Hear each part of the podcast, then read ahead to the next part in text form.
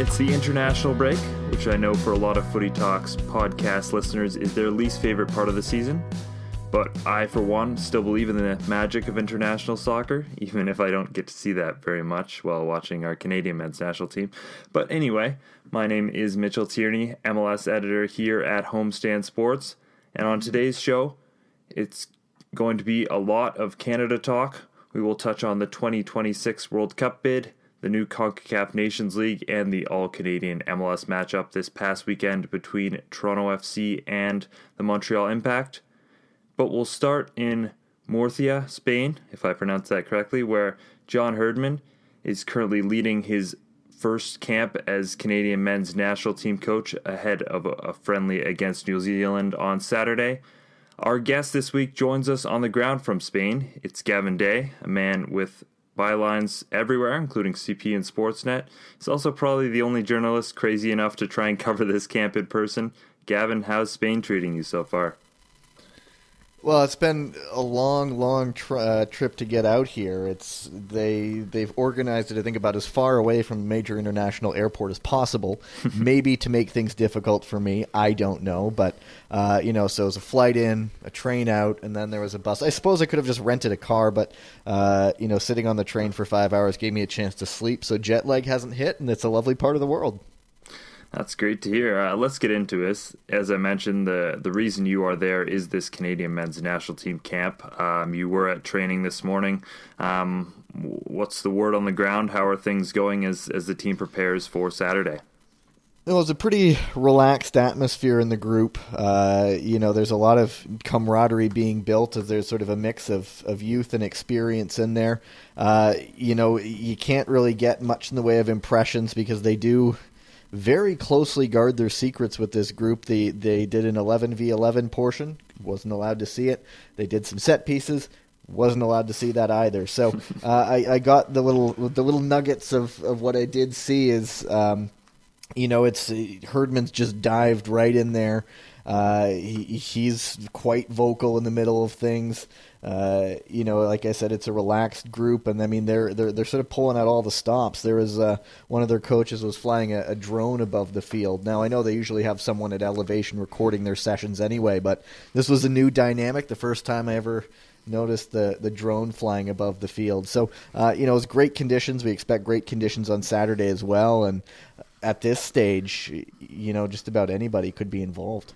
Someone at Canada Soccer just got a really exciting Christmas present and wanted to try it out. I think um, with the drone. It's quite there. possible. Yeah, which is that's an interesting one. I've never um, heard heard of a team tryout that before. Um, as as you mentioned, a number of, of new faces in this national team uh, camp this week. Um, the newest one to the program, at least, is is David Wotherspoon, a midfielder for St Johnstone in the Scottish Premier League. Um, I I got a chance to talk to him, and I came very very close to calling him Jeremy, which uh, wouldn't have been the the best first impression. But uh, hey, but that's that's a little Canadian little fact there that uh, I certainly would have appreciated. He probably would have had no clue though. yeah, absolutely. Which is why I uh, I'm glad I, I ultimately avoided it. Um, he he talked about how much uh, Scott Arfield had had a you know a lot to do with uh, him deciding to make this switch. Obviously, seeing Scott um, switch from Scotland uh, to Canada um, you know, and all the positive things he had to say about that didn't look like Wotherspoon was going to get a chance with the Scottish setup. So, uh, what does this player potentially bring to Canada? Well, it's not you know the the most usual way you want to construct a national program by guys who won't get shots with other teams, but uh, you know he's an experienced guy who comes in when you know there's there's a team that uh, you know Atiba Hutchinson's days are numbered. Uh, if you know whether we see him anytime soon again, he I know he was called into this camp, but initially, but other reasons happen. There's no Julian de Guzman. You need experienced guys like that, and I I think Arfield has been great for the program. Uh, he's always a delight to talk to. Um, and you need another guy like this who, you know, if, if we're, I'm sure he's just about as affable as, as, as Arfield is as well. So, uh, you know, he's a guy who who certainly has pre- plenty of professional experience he can impart on some of the younger guys who are just earlier on in their campaigns and generally uh, join into a group that's that's building some chemistry and building some camaraderie. And you talked about those younger guys. Um, a lot of them, a lot of them named Liam as well. Um, Millar and Fraser, and then confusingly uh, so. yeah. Um, uh, Marcus Godinho as well. There's there's a number of uh, of young players in this camp as as John Herdman kind of looks to looks to the youth a little bit to as he tries to revamp this program. Um, who's the one in particular you're you're interested in seeing this week, especially with how they do potentially if they get match time uh, on Saturday? Uh, you know, I, I'm excited to see uh, Liam Millar. Spoke with him today, the the Liverpool fella, and he looks, you know, he looks certainly sprightly. Uh, he looks like he's not afraid to sort of get stuck in there. So, you know, he's a guy who's been coached by Steven Gerrard, and it would be interesting to see what, what he looks like in this kind of setup. Um, you know, another one is is a guy like Kris Twardek, who certainly Millwall has eyes on to be something in the future in England, and you know, a big tall player. I heard uh, Jayson Leutwiler, the goalkeeper, jokingly call him Peter Crouch over and over again, and, and, and you see that. Um, but yeah, at this stage, I mean, Herdman sort of, uh, you know, you can hear him shouting a lot, uh, encouragement at those younger players, giving them direction, and uh, it'll be interesting to see how this young group unfolds under Herdman. Because you know, in an ideal situation, the Canadian Soccer Association would love to see these guys uh, with Herdman long term. Glad to hear Herdman still shouting a whole bunch.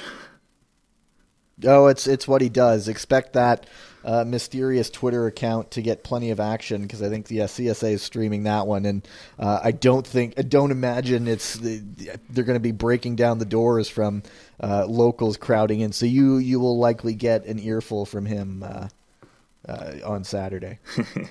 um, yeah, and the the one for me that I'm really looking forward to seeing is if if he does get game time is Derek Cornelius, just because what the national team needs right now in terms of for once, for some reason, Canada doesn't have enough center backs. I know defensive play has always been Canada's strength, or at least in the time I've been following the national team. And then all of a sudden, you know, they have a couple of pretty good attacking players, and now they can't seem to figure things out on the defensive end. So a player playing regular minutes in the Serbian Super League um, at at just age 20, that's that's pretty exciting in terms of what the national team needs. Um, how much do you expect to see? You know all of these kids play on Saturday in this match. We we've seen Herdman, um, you know, with on the woman's side, he likes to he like to integrate a lot of the younger players. It seems to be doing that as well. So, um, you know, are we going to see a lot of minutes from these guys? Do you think? I just I would not put it past him. I mean, Herdman uh, showed no fear throwing throwing some some kids in with the women's team. It's obviously a completely different situation now, uh, but you know, New Zealand I don't think has their strongest team possible. So there's no greater opportunity to to see some of these kids in action early on. And you mentioned at center back. I mean, there's there's David Edgar, there's Manjrekar James, there's Dejan Jakovic, guys who, well, that, in Edgar's case, this is his chance to to impress a potential club. Uh, but you know there are other guys who you know Dejan Jakovic and, and James have, have club teams to go and worry about. So especially if it's a, a physical game, you're you're going to want to give them a chance to, to run out there for a bit, and, and then if you get a, a kid who plays in Serbia, which I know mustn't be the, which must be rather a, a, quite physical league, he'll he'll suit himself nicely there. So just don't be surprised if if there are younger players starting, are younger players coming off the bench. It's you know at this stage, uh, everybody's getting a feel for everybody, for players and coach. And uh, I might have buried the lead a little bit here because I think for most national team fans, the most interesting name um, isn't even necessarily on the roster. It's it's the coach John Herdman. Um, still a lot of mystery and and um, a lot of that you can I think chalk up to to Canada soccer not really you know giving us a whole lot in terms of of John Herdman and how this decision came about and you know even what his vision is for this men's national team and why exactly he he wanted this job. Um, is is there anything more you've been able to learn about about John Herdman and and what he plans to do with the men's national team? Um, you know, uh, finally getting to see all this in person. Yeah, he's he's keeping his cards close to his chest. Obviously, didn't touch on January and and the sort of must I don't want to say mess around that, but the, the, the circumstances that led to his being hiring. Um, but he yeah he was sort of saying he, he wants to provide a vision, he wants to provide a, a structure and, and a criteria for, for men's national team players, and they're liking his clarity. They're saying he has a, a very clear vision.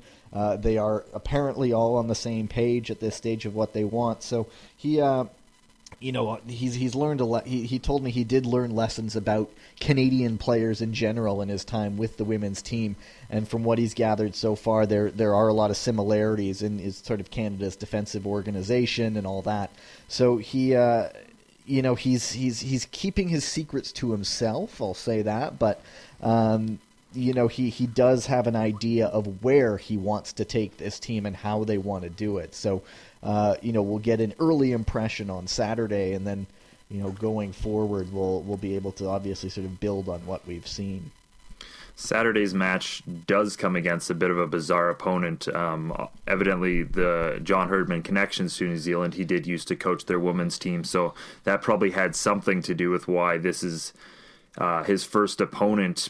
Um, but at the same time, you know, Canada Soccer had talked a lot about playing opponents in non-neutral venues about playing opponents from CONCACAF. So this seems like a, a, wild departure from that. I don't think Canada's played New Zealand since 1980. I'm pretty sure in on the men's side. So that's you know a long time ago and not an opponent they meet very often in international competition. Uh, but what kind of test will this you know New Zealand bring for Canada on Saturday as they start this new era under John Herdman? Yeah, I'd actually read somewhere that, that it had already been scheduled, and, and it just happened to be New Zealand. Whether or hmm. not that's true, uh, you know, they might just be saying that for us. But um, you know, it's it's a New Zealand team that's ranked lower than Canada, but has been to a World Cup more recently than Canada. Um, you know, I did hear, like I mentioned, that there are some some bigger names coming out. So it's it's a beginning of a cycle for them as well, where uh, they're still trying to figure out where they're going and with who and who's going to carry them, kind of thing. So uh, they don't know much about this New Zealand side that they're going to be facing.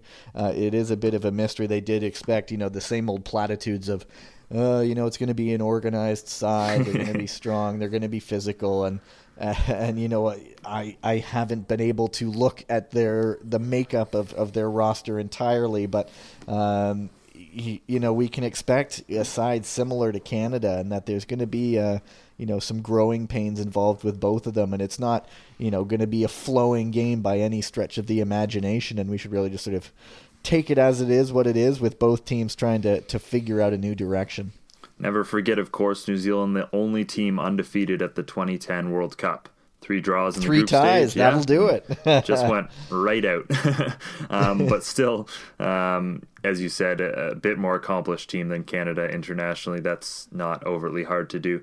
Um, but there are some exciting, or at least an exciting concept of games coming up. That being um, the CONCACAF Nations League. I'm, for one, I'm pretty excited actually about the Nations League concept. I think it'll bring more interesting international ties. I mean, it's it's a lot closer to a league format where teams will play. Um, you know, teams within the region they'll be trying to move up. Points will be important.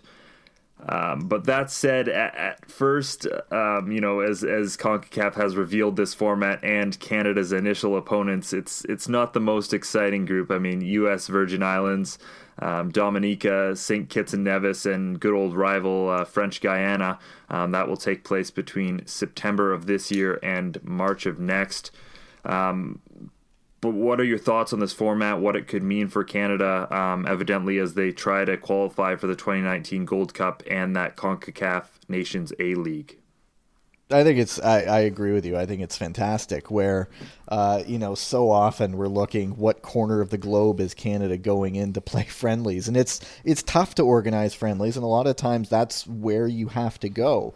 Um, but this time, you know, these games count for, even against the minnows, they count for a whole lot more in terms of ranking points for FIFA than uh, non-competitive games than for friendlies. So uh, I I think it's great. You get more trips down to these regions, uh, these parts of Concacaf where you're going to need to to beat teams in World Cup qualifying. Even against these smaller sides, it is still tough to play in that part of the world, whether it's the Caribbean or Central America. So they're the kind of tests Canada needs more of. Uh, it streamlines things very much where you know your schedule this far in advance because so often we get announced of, of friendlies coming up not you know a month or two in advance and this will will fans in particular will be able to see where Canada plays and when. They'll be able to almost mark the calendars kind of thing because he'd anticipate um, that that you know they would make these games available in some capacity. I know from experience how difficult it is to stream a game from a place like Dominica. Fortunately, you know Canada's hosting them this time, but mm. um, it's a tough process. And uh, that being said, you know, even against these teams, there's something to gain. There's a way to cap tie players and and to just get more experience playing in CONCACAF because I think Canada will get more from playing a team like the U.S. Virgin Islands or Dominica or St. Kitts than it will from playing a South Korea like they did, you know, a, a year and a half ago or whatever it was. Do you think we'll see a big rotation for the national team during this time? Because, um, at least, especially the U.S. Virgin Islands, you know, that's not. I don't think that's an opponent that truly threatens Canada as much as you know it is Canada, and you always have to be worried about um, the worst thing happening. But um, do you think we'll see a, a, number of different players brought in? As as like you said, they do have the chance to cap tie a couple of players. They'll probably want to look at um, some of the younger players as well during these these big games. Yeah, I do. I mean, you'll you'll still get uh, some guys coming in who are. Uh, you know, at full season, whether it's you know North America, USL, or uh, or an MLS, but and I don't think you would want to necessarily fly guys, you know, however long hours. And yes, I have tentatively looked at flights to the U.S. Virgin Islands, and you can fly to cheap for there, like 350 bucks round trip from Buffalo. Just saying. Um, but uh, you know, it's it's a lot tougher to organize flights to a place like that from for a player from Europe. And if at all possible, you can leave some of your established guys home for that first trip anyway, um, and see if some of the younger guys can get the job done, mixed in with some of those veteran players who can impart, teach on the fly kind of thing. Uh, I think the greatest flexibility would come in that first game where, uh, you know, you're not you know you, you haven't slipped on the banana peel yet if if by some chance you slip up, you lose points somehow, then you change things and then you sort of go with the best team you can get. But uh, you know, if if results keep going your way as you you know mix and match veteran guys who can shoulder a load with some young guys who are eager to impress, you at least in that qualifying stage, you you you go with with who you think you can win. And are you hoping maybe Canada? I mean, this isn't a very Canadian soccer thing to do, but are you hoping maybe, you know, considering they're playing, you know, um, these not such big opponents that they might double up on friendlies? Obviously, you can't do that when you're traveling, but when you are hosting games, do you think they might look into bring in a secondary opponent during the window and maybe um, get a couple of games instead of just the one? I would. I mean, and I'll and I'll say why is is because that's how it is in World Cup qualifying. There's a home and away, regardless of where you're going when it comes to World Cup qualifying. And it this Nations League format, once you get into whatever league you're playing in, it's for real. Uh, it's serious. But in these qualifying stages, it's a perfect opportunity to play how you're going to play in Concacaf. Mm. And with the home games in particular, I, I'm not sure the scheduling. I'm not sure how it's done. But if you can schedule a game at the end of the window for your home game and start on the road playing somewhere in CONCACAF against someone, and I'm sure there will be plenty of teams willing to sort of do the same, then you do that. And, uh, you know, it, it, it Canadian teams have notoriously struggled – uh, you know, with those two games, and it's usually on the road, as we've seen time and again. And so, yes, uh, in terms of with these young guys coming up, you want them to know what it's like. And what Herdman did with the women's teams, where he sort of tried to simulate tournament formats, because, you know, those women's qualifiers are tournaments, the Women's World Cups obviously are tournaments. What he did there, getting them as much tournament experience as possible, he called them tournament experts. You want to do that in my opinion, with uh, this national team where when you have a home game in this League of Nations qualifier, schedule it at the end of the window if you can, and then a couple days before, try to get something on the road first. Speaking of big international tournaments, there's obviously that matter of Canada being part of the bid for the United 2026 World Cup alongside the United States and Mexico. Um, a lot of news actually coming out of, of that bid this week, especially on the Canada side with Vancouver, BC Place, one of the venues I would have considered to be almost a lock in this, you know, on the Canadian side of this bid. They're not going to be a part of this, um, of the 2023 um, cities put forward to potentially host World Cup games. What are your thoughts on, you know, one of Canada's biggest cities deciding not to be a part of this bid? Well, it wasn't. It wasn't so much Vancouver deciding it as it was the the provincial government, and uh, the mm-hmm. provincial government owns, or it's Pavco who operates BC Place is a is a BC provincial corporation, and I mean, you know, you look at the business of it, and a lot of people point out, well, look at the Women's World Cup; it was so successful. Yes, it was, but Vancouver hosted a number of games. It hosted the final. It and the Women's World Cup is a completely different beast. You sort of look at these columns come out looking at FIFA's demands, and for three games, you know, I don't know. Three games maximum. You don't even know if they would get three. Uh, it's a strong, strong ask. And Vancouver in the summer is a busy, busy city. And yes, I know there would be spin off business in advance and all of that, but looking at the list of security demands at stadiums, at hotels, at training sites, at airports, you know, uh, I, I I'm not one who's who's pulling my hair out in outrage. The the provincial government looked at it. They looked at it and said, for three games, this is for three games, and it, you know it, they made the choice, and uh, you, you, know I, I I don't want to necessarily I agree with them. I understand why. I don't disagree with the decision in any way. I, I sort of see it as two sides, but. Um, you know, you saw other cities pull out and look at the same way and say, how many games are we going to realistically host there for this tall, tall ask from from FIFA? And I know I read stuff where it's like, well, you go in and you get the bid approved and then you negotiate with FIFA and then pull out. When was the last time FIFA ever negotiated anything? And I mean, it was it was John Oliver who did a, a, great sort of look at it. He does these deep dives on these stories on his show, and he, uh, you know, he pointed out how Brazil had banned beer in stadiums because there were too many deaths. FIFA came in and said, "No, no, no, we're selling beer in stadiums," and then they did. And then the I think it was Jerome Valcke, who's now you know one of those guys who's been politely dismissed from FIFA, uh, said he was surprised at the amount of drunkenness in the stands in Brazil, and I'm sure people in Brazil went, uh, "Yeah, we told you that." And so it's FIFA doesn't negotiate. You you, you do what FIFA says, and uh, I think the BC government saw that early and and said, "You know what, we're we're good." um, there are still three Canadian cities involved um, Toronto, Edmonton, Montreal. Um, Toronto, evidently, BMO Field probably makes the most sense. Uh, it's fairly easily expandable. I think Toronto FC were planning on expanding it a little bit anyway. Edmonton, as much as you know, a certain Cathal Kelly column uh, kind of ripped them a couple of years ago. I think that's a fine venue, and I think it won't take that much work, perhaps, um, even if it's not the best looking venue. But the one that I know there's been a lot of concern about, and I want to be careful um, how I describe the stadium because I am talking to a Montreal Expos fan. Um, but we we did get a look at at the Big O uh, on Saturday in Toronto FC uh, against Montreal, and you know it's it's holding together, but just barely. And you know, in in a couple years' time, um, is this really a venue where you could see the World Cup being hosted?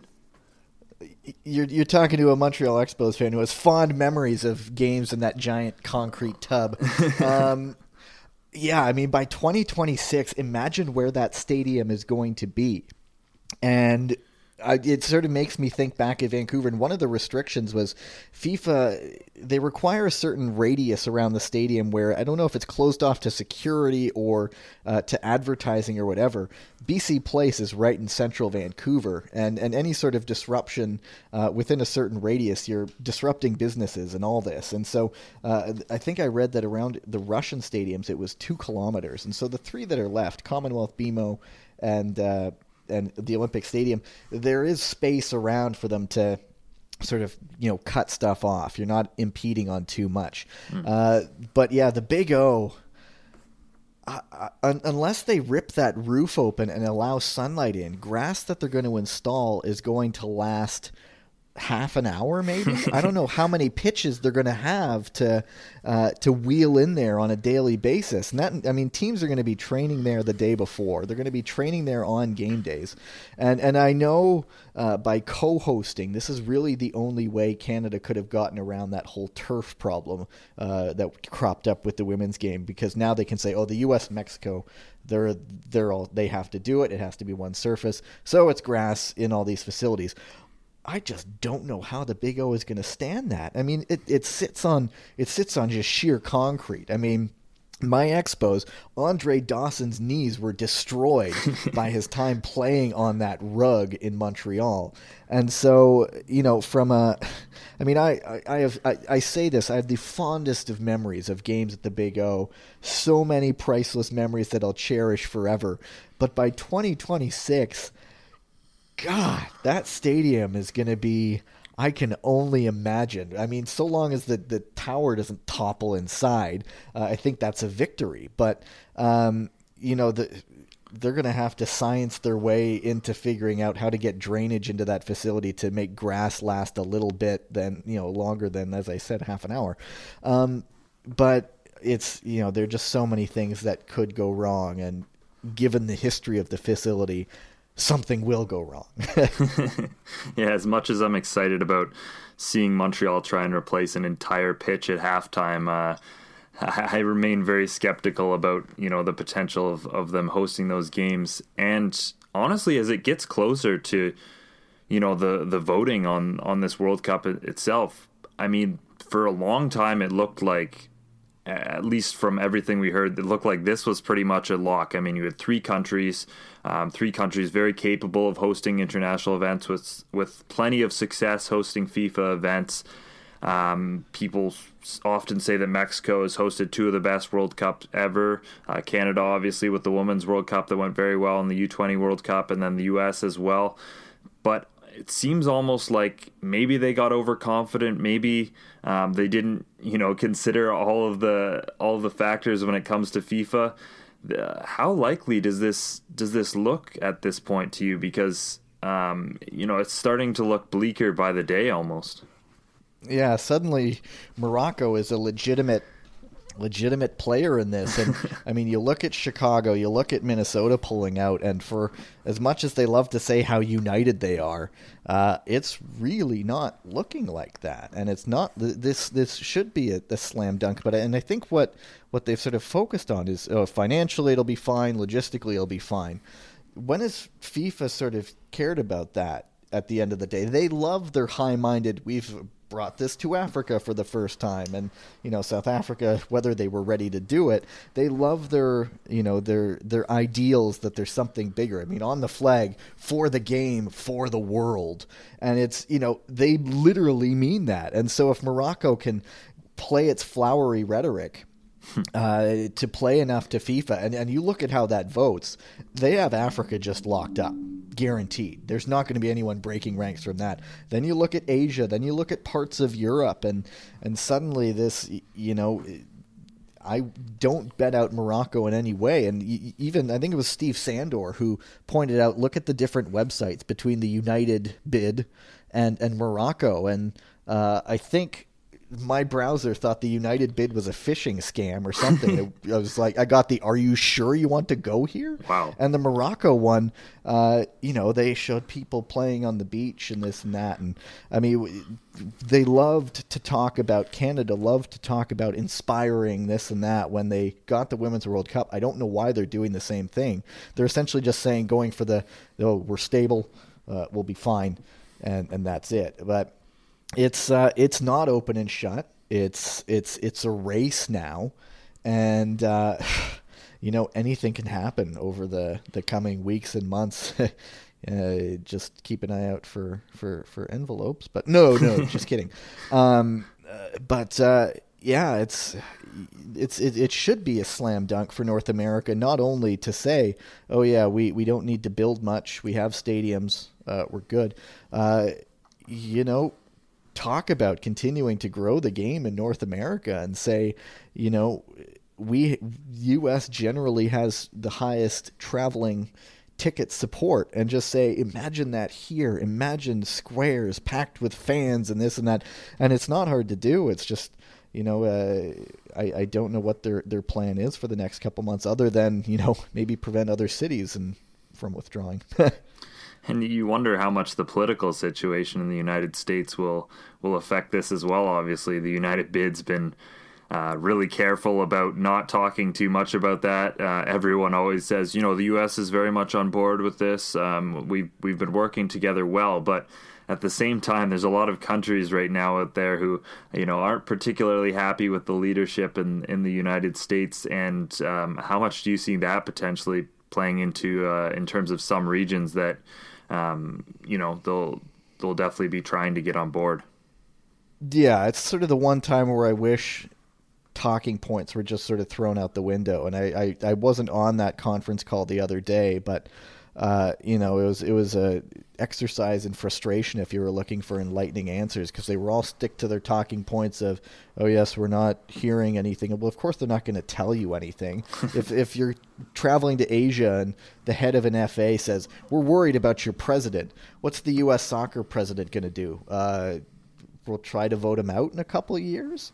Uh, you know, it's it, it would be nice if someone said, you know what, we we have some obstacles. Obviously, don't have to name it.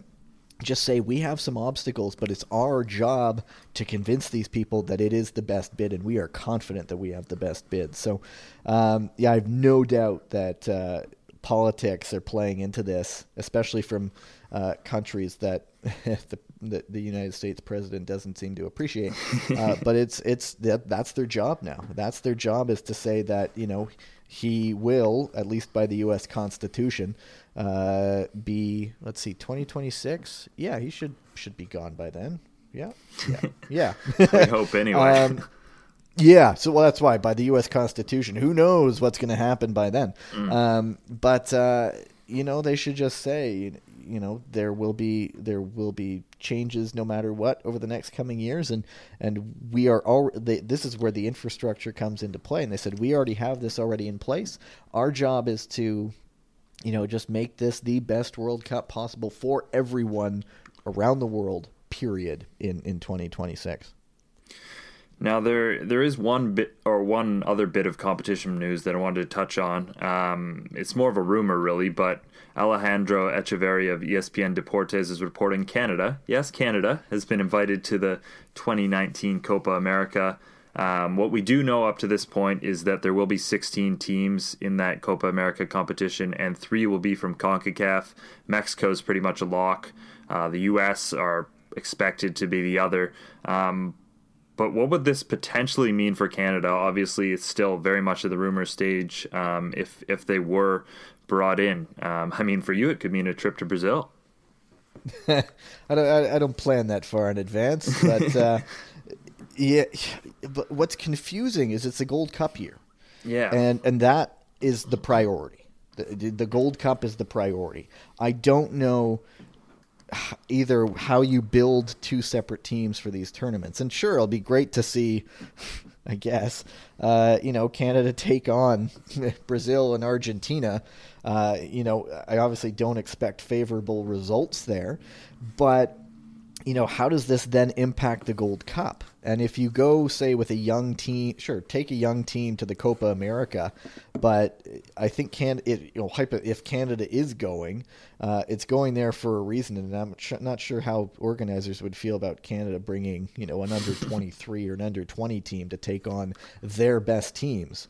Um, so it, you know, until you know, if if it happens, because obviously we're dealing in hypotheticals right now. Yeah. Canada would have to let out a very clear case on how they would build this summer, first of all, and how it would or would not impact the Gold Cup. Uh, because, yeah, yeah, Brazil going to Brazil would be fun. I also love covering the Gold Cup. It's a very fun tournament to cover. I love the format where I'm in three different cities or four different cities all the time. I think it's great. Um, but uh, that's my main concern with this, and uh, you know, all, all power to them. I'm also not sure what the organizers get by inviting Canada. I really don't, uh, because Canadian fans know the World Cup.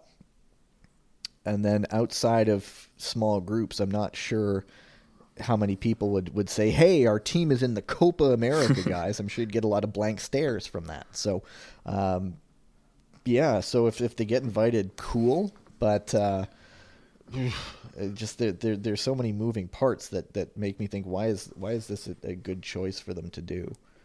I would assume it's it's some kind of side deal, maybe to do with the the World Cup bid and you know giving these teams a chance to compete in a big tournament that will you know be hosting the World Cup in in 2026 and quite, well quite possibly sort sort of around yep. like the uh, when Canada's under 23 team went to play Guyana and and whoever else it was right before the CONCACAF presidential election.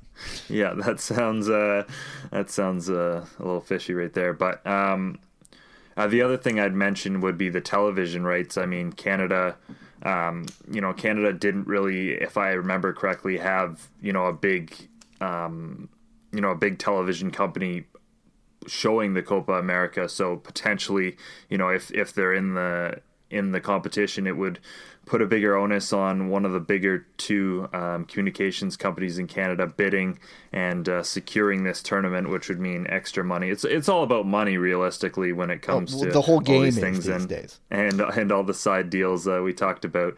Um, but as you said, I would be very much worried about you know if you're Mexico, you can do that where your under 23 team um, is at the very least competitive in terms of you know playing like a Venezuela or a Peru or something like that. Canada, n- not so much. Um, it, we just don't have enough depth in this country in terms of players to to compete in two huge tournaments in one summer um, without a huge amount of overlap. So um, definitely something to watch and and will be interesting going forward. Um, let's move on to a bit of Major League Soccer um, our Toronto FC segment presented by SB Nation's Waking the Red. On Saturday, Toronto FC fell 1 0 to the Montreal Impact at the Big O. Speaking of O's, now 0 2, last place in the MLS Eastern Conference. Haven't scored in an MLS game yet. Panic stations, Gavin? uh, not particularly. Um, but you know, hey, teams teams are figuring some stuff out, and it's now uh, Mr. Vanney's time to design something new, uh, or at least not something new, but he's he's got to figure his situation out pretty quickly because uh, that red line does become a problem pretty quickly. Not that they're going to miss the playoffs or anything, but uh, they are showing, you know, ways ways that they can be beaten and and that they're human after all. And uh, but it, it, was lucky of them that they got to uh, move a a, a fixture for the CONCACAF Champions League. I think it was Vancouver last year who tried to do the same thing, but had that idea kiboshed. So I don't know how, how well that's pl- anyway. Um, but uh, no, it's it's it's obviously too early. The the issues now are. Uh, is it two games without goals in league play? They yeah. gotta start figuring something out there. Yeah, and I, I would think one of the reasons that's happening um, would be missing a player like Victor Vasquez. I mean, you saw Montreal on Saturday they sat back a lot. Um, you know, they basically like invited pressure from Toronto FC. Toronto FC had all the possession during the game, but didn't seem to be able to break them down at all. And without someone like Vasquez who can play that pass into into feet like Sebastian Giovinco and and Jozy Altidore like, um, they didn't seem to you know have have all that much in terms of breaking Montreal down. Um, is is that a little bit concerning for a team that makes itself to be such a super club that you know they're missing one player and all of a sudden um, they're they're struggling a little bit to to break a team like Montreal down, who let's not forget didn't make the playoffs last year. Yeah, I mean this was last year anyway. Toronto was supposed to have its deepest team of all time, um, and as far as I know, they've they've only just gotten deeper with some new additions. So um, the fact that that one player's absence makes that much of a difference because you're right, teams will be you know, saying, "Hey, come and come and break us down. You're the best team in MLS history. Okay, try." Um, you know, if you don't have a guy who can find that creative pass to break down teams, then then you're very much in trouble. And I mean, it is you know the opportunity for a Canadian guy like Jonathan Osorio. If you are an attacking midfielder, a creative player, this is this is your opportunity to do it. Um, but uh, yeah, if if it if it does come down to you know Victor Vasquez, then uh, you know, there there's trouble beneath the surface indeed.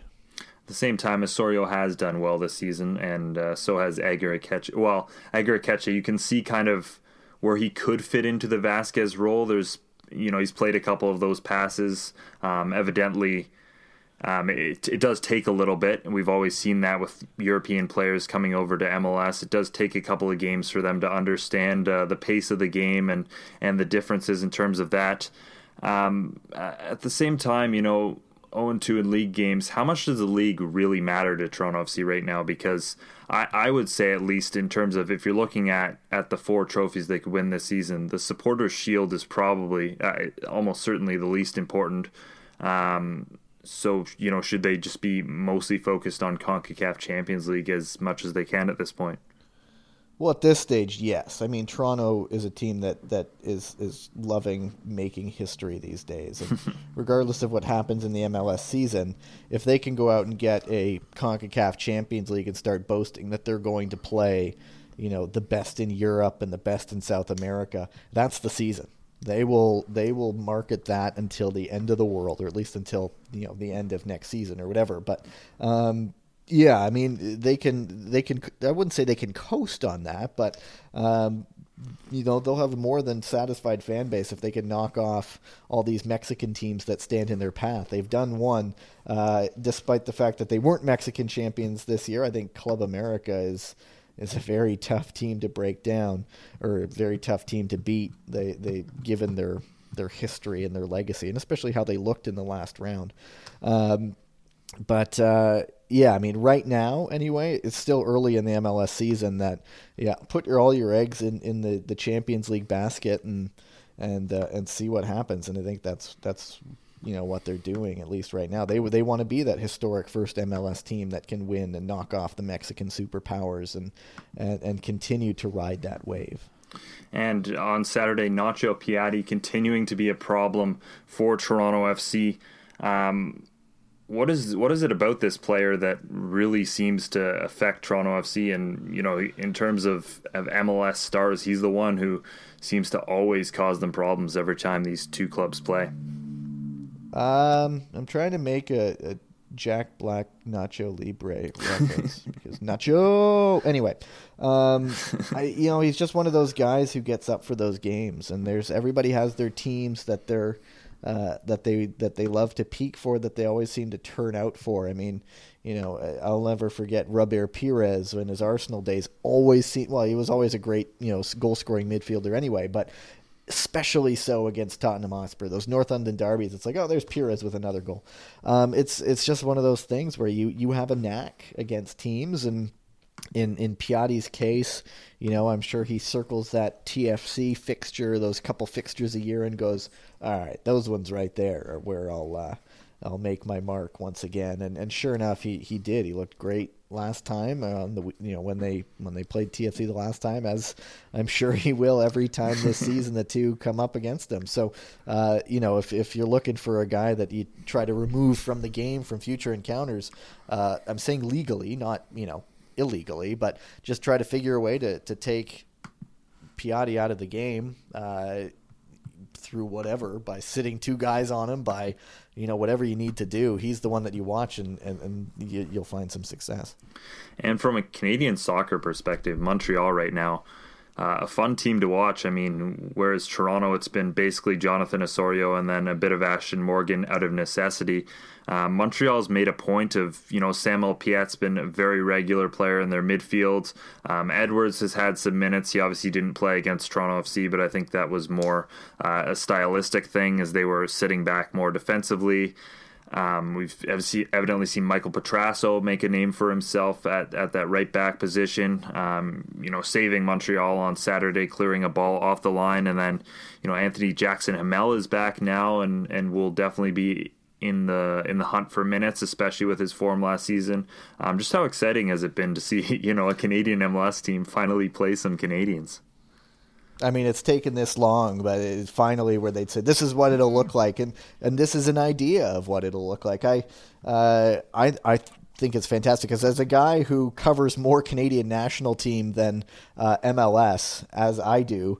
Um, you know, I, I pay attention more to the teams that are playing Canadians. And so, um, you know, it's it's fantastic. And when Remy Garde, when Montreal said uh, thanks but no thanks to, I think it was the last two rounds of the Super Draft, and Remy mm. Garde said, uh, you know, we've we've like what we've got coming through the academy. I thought that was fantastic. Um, you know, it's what you want to see, and there are guys like Louis Béland-Goyette, who's also there in the mix, and uh, David Choinière as well, and and James Pantemis in goal. Uh, so it's it's it's finally what you sort of had in mind in the early days of MLS when they said this is going to form the backbone of the Canadian national team, and and I can only hope it continues. I, I you know I sent a message to, to Sam Piette because you know from my time working for for Canada I got to know a lot of these guys really well. I said, man, this is this is exciting. I'm glad to see this is happening, and he replied with a with a me too. This is this is going to be fun, and um, you know, if they can be a team that that uses these Canadian kids and pushes for you know an unlikely playoff berth, then uh, that will translate to the to the national program as well, which was the stated objective all along. Mm. Um, let's move on to our final segment then. Um, this is your crazy soccer story of the week. Each week we take a look at one crazy soccer story from around the soccer world. And this week it's the fastest man on earth turned soccer star. Um, apparently, Usain Bolt is on trial with Borussia Dortmund now. He calls it a trial. I wonder if the club thinks you know he's coming in to, to do a couple of training sessions and maybe uh, maybe mess around a little bit. I don't think they realize his ambitions of of playing for Manchester United eventually. Um, he said he wants to play left wing, which is hilarious considering Marco Reus is there right now. Um, but you know, uh, he's already talked to, to Jose Mourinho about about this potential move, and he can't be that much worse than Alexis Sanchez, right? hey, you get the shot in at Sanchez. um, well, I mean, oh, man, I don't know. I mean, it's just I, I kind of want to see what he's like running at speed with the ball because running and running with the ball are completely different things. Um, so I, would like to see some video. I saw some pictures of him with Borussia Dortmund, but I would love to see it. I mean, it's sort of like the Chad Ocho Cinco playing with Kansas City once upon a time, sort right. of on steroids, where it's a guy who's, you know, one of the most renowned athletes in the world, if not the most renowned athlete. So, uh, yeah, Borussia Dortmund, I'm sure I, I can only guess how quickly it'll be before they come out with a kit with Bolt on the back that they'll just sort of sell. But at this stage, it, it yeah, it's publicity with uh, a very confident man, and rightfully so, uh, making claims that I, I, I, I can't imagine. uh, I can't imagine happening in the real in the real world. But you know, uh, we as we talked about, money makes the world go round, and uh, and I can only imagine what a Bolt Manchester United jersey will will sell, you know, for. So anything is possible, man. That's very true. It is a crazy world we live in. Uh, one thing I would point out: uh, Bolt sponsor Puma. Guess who Borussia Dortmund's sponsor is? That's probably uh, that's probably a lot of the story right there. Um, thanks for joining me this week, Gavin. I really appreciate it and enjoy the rest of your time in Spain. Um, I think most, most listeners right now will be very envious of the weather uh, down there right now. Um, what are you working on while you're down there, and uh, how can people find your reporting over the next couple of days? Uh, yeah, you mentioned earlier. I've got uh, got some stuff into to CP. I got a piece in there today. Got a post game story that I'll do for for Sportsnet uh, this weekend. I'm not sure what time it'll air, but I I've got a little radio feature in the works for CBC Radio's The World this weekend, um, and that airs Saturday and Sunday at I believe 6 p.m. Um, I'm not sure what day it'll go with. I need to to put a, a bow on that one, or at least the script, and then. Uh, you know, finish that stuff up. Uh, you know, I'll do some work for some writing little pieces for MLS soccer as well. So it'll be around. Uh, you know, there's nobody else here uh, covering it uh, on the ground. So that's that's that's that's my uh, not claim to fame, but it's it's my thing. So I'm going to ride this as long as I can. And yes, the the weather is quite comfortable here. Well, don't get too lonely. Um, that concludes our show. A quick reminder uh, to pick up your tickets to Footy Talks 5 on May 3rd at the Rivoli. Uh, we just announced a number of new panelists, including last week's Footy Talk podcast co host Josh Cloak. So make sure to check out homestandsports.ca for tickets. I'm Mitchell Tierney, MLS editor at Homestand Sports. Thanks for listening.